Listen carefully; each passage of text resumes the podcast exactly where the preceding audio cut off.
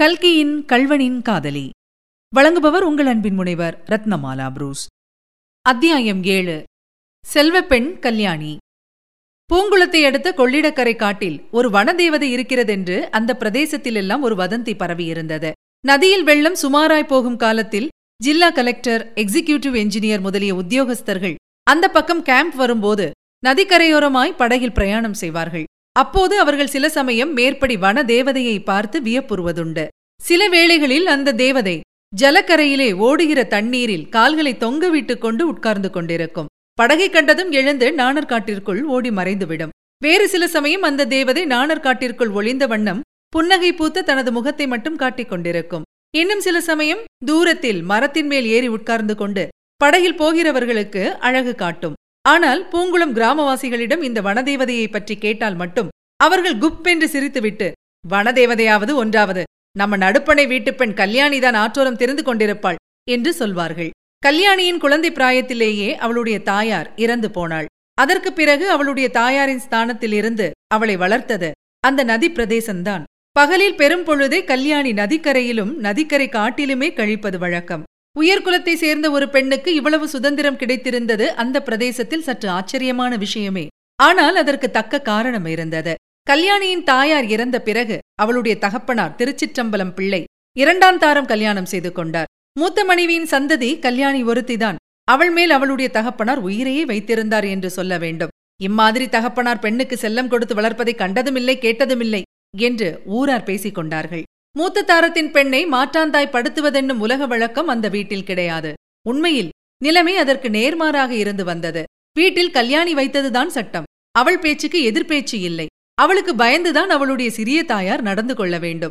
இந்த நிலைமைக்கு முக்கிய காரணம் திருச்சிற்றம்பலம் பிள்ளை தம் மூத்த மகளிடம் வைத்திருந்த அபிமானமே ஆயினும் கல்யாணி சொந்தத்தில் சொத்துடையவளாயிருந்ததும் ஒரு காரணம் என்பதை சொல்ல வேண்டும். கல்யாணியின் தாயார் கொண்டு வந்த மஞ்சள் காணி ஆறு ஏக்கரா முதல் தர நன்செய் நிலமும் அவளுடைய ஐயாயிரம் ரூபாய் பெருமான நகைகளும் கல்யாணிக்கு சொந்தமாயிருந்தன. வீட்டிலும் சரி வெளியிலும் சரி இது அவளுக்கு கௌரவம் அளித்தது. ஒருவாறு சுதந்திரத்துடன் நடந்து கொள்ளவும் இடம் கொடுத்தது. திருச்சிற்றம்பலம் பிள்ளை இரண்டாம் தாரம் கல்யாணம் செய்து கொண்டதிலிருந்து பெரிய குடும்பஸ்தரானார். கிட்டத்தட்ட வருஷத்துக்கு ஒரு குழந்தை வீதம் வீட்டில் ஜனத்தொகை அதிகரித்து வந்தது. அதே சமயத்தில் அவருடைய பொருளாதார நிலைமை நாளுக்கு நாள் சுருங்கி வந்தது. நெல் விலையும் நிலத்தின் விலையும் மளமளவென்று இறங்கி வர கடனும் வட்டியும் அதிவேகமாய் ஏறி வந்தன. போதாததற்கு கொள்ளிடத்து உடைப்பில் அவருடைய நிலத்தில் ஒரு பகுதி நாசமாயிற்று. அதை சீர்திருத்துவதில் கடன் மேலும் வளர்ந்தது. கடைசியில் நிலைமை ரொம்ப நெருக்கடியான போது கல்யாணியின் தாயார் அவளுக்கு வைத்துவிட்டு போன நகைகளை விற்பதைத் தவிர வேறு வழியில்லாமல் போயிற்று. விற்ற நகைகளுக்கு பதில் நகை கல்யாணிக்கு பண்ணி போட வேண்டும் என்றுதான் திருச்சிற்றம்பலம் பிள்ளை எண்ணியிருந்தார். முடிந்தால் செய்தும் இருப்பார். ஆனால் மேலும் தரித்திரம் அதிகமாகி வருகையில் அந்தந்த வருஷத்து வரிப்பணம் கட்டி காலட்சேபம் செய்வதே கஷ்டமாயிருக்கையில் புதுநகை எப்படி பண்ணி போடுவது? கடைசியில் கல்யாணிக்கு கல்யாண வயது வந்தபோது திருச்சிற்றம்பலம் பிள்ளையின் உள்ள நிறைவில் ஒரு கள்ளம் புகுந்தது என்று சொல்லத்தான் வேண்டியிருக்கிறது. அவளை ரொம்ப பணக்கார இடத்தில் கல்யாணம் செய்து கொடுத்து விட வேண்டும். அவளுக்கு அவள் தாயார் வைத்து போன மஞ்சள் காணி நிலத்தையும் நகைகளையும் பொருட்படுத்தி கேட்காத மாப்பிள்ளையா இருக்க வேண்டும் என்று அவர் விரும்பினார். இந்த நோக்கத்துடனேதான் வாலிப பிள்ளைகளுக்கு பெண் கேட்க வந்த அநேகம் பேரை அவர் தட்டி கழித்துக் கொண்டிருந்தார். தாமரை ஓடை பெரிய பண்ணையிலிருந்து மனுஷாள் வந்து பெண் கேட்டபோது இந்த இடம்தான் நாம் சம்பந்தம் பண்ண வேண்டிய இடம் என்று திருச்சிற்றம்பலம் பிள்ளை உடனே தீர்மானித்து விட்டார்.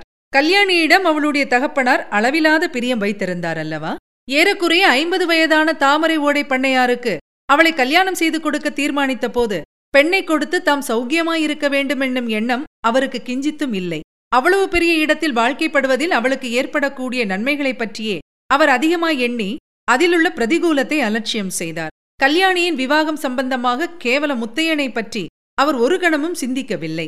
ஊரிலே சிலர் பிரஸ்தாபித்தார்கள். ஆனால் அவர் அந்த பேச்சை ஒரே அடியாய் அடித்து போட்டுவிட்டார் நன்றாயிருக்கிறது. தாமரை ஓடை பண்ணைக்கு வாழ்க்கைப்பட்டால் முத்தையனைப் போல் நூறு பேர் ஏவல் கூவல் பணி செய்ய காத்திருப்பார்களே.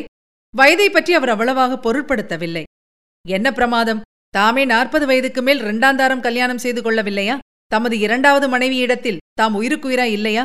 வாலிப வயதுள்ளவர்களுக்கு வாழ்க்கைப்பட்டவர்கள்தான் சுகப்படுகிறார்கள் என்று எந்த சட்டத்தில் எழுதி வைத்திருக்கிறது? இப்படியெல்லாம் அவர் தம்முடைய மனத்தை சமாதானப்படுத்திக் கொண்டிருந்தாலும் கல்யாணி பிடிவாதக்கார பெண்ணாயிற்றே அவள் என்ன சொல்வாளோ என்று மட்டும் அவருக்கு திக் திக்கென்று அடித்துக் கொண்டிருந்தது. ஏற்பாடுகள் என்னவோ நடந்து கொண்டிருந்தன. கல்யாணிக்கு எல்லாம் தெரிந்துதானே இருக்கும்.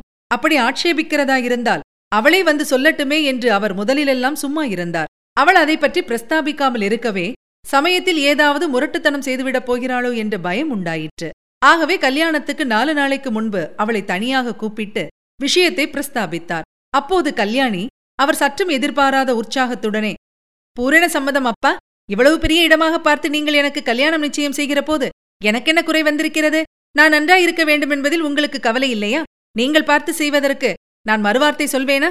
என்று கூறவும் திருச்சிற்றம்பலம் பிள்ளை உண்மையில் திடுக்கிட்டே போனார். அச்சமயம் அவருடைய மனசாட்சி சற்று உறுத்திய போதிலும் உடனே அதை மறந்துவிட்டு கல்யாணத்துக்குரிய ஏற்பாடுகளை பலமாக செய்யத் தொடங்கினார். அவர் அப்பால் போனவுடனே கல்யாணி காமரா உள்ளுக்குள்ளே போய் கதவை தாழ்பால் போட்டுக்கொண்டு தரையில் புரண்டு விசித்து விசித்து அழுதாள் என்பது அவருக்கு எப்படி தெரியும்?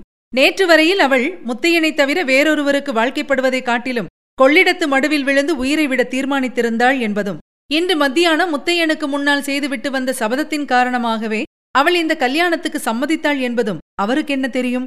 முத்தையனுடைய ஆத்திரமான மொழிகளால் தானும் ஆத்திரம் கொண்டு கல்யாணத்துக்கு சம்மதம் கொடுத்து விட்ட பின்னர் இப்பொழுது அவள் நெஞ்சு பிளந்துவிடும் போன்ற கொடிய வேதனையால் துடித்துக் கொண்டிருந்தாள் என்பதைத்தான் திருச்சிற்றம்பலம் பிள்ளை எவ்வாறு அறிவார்?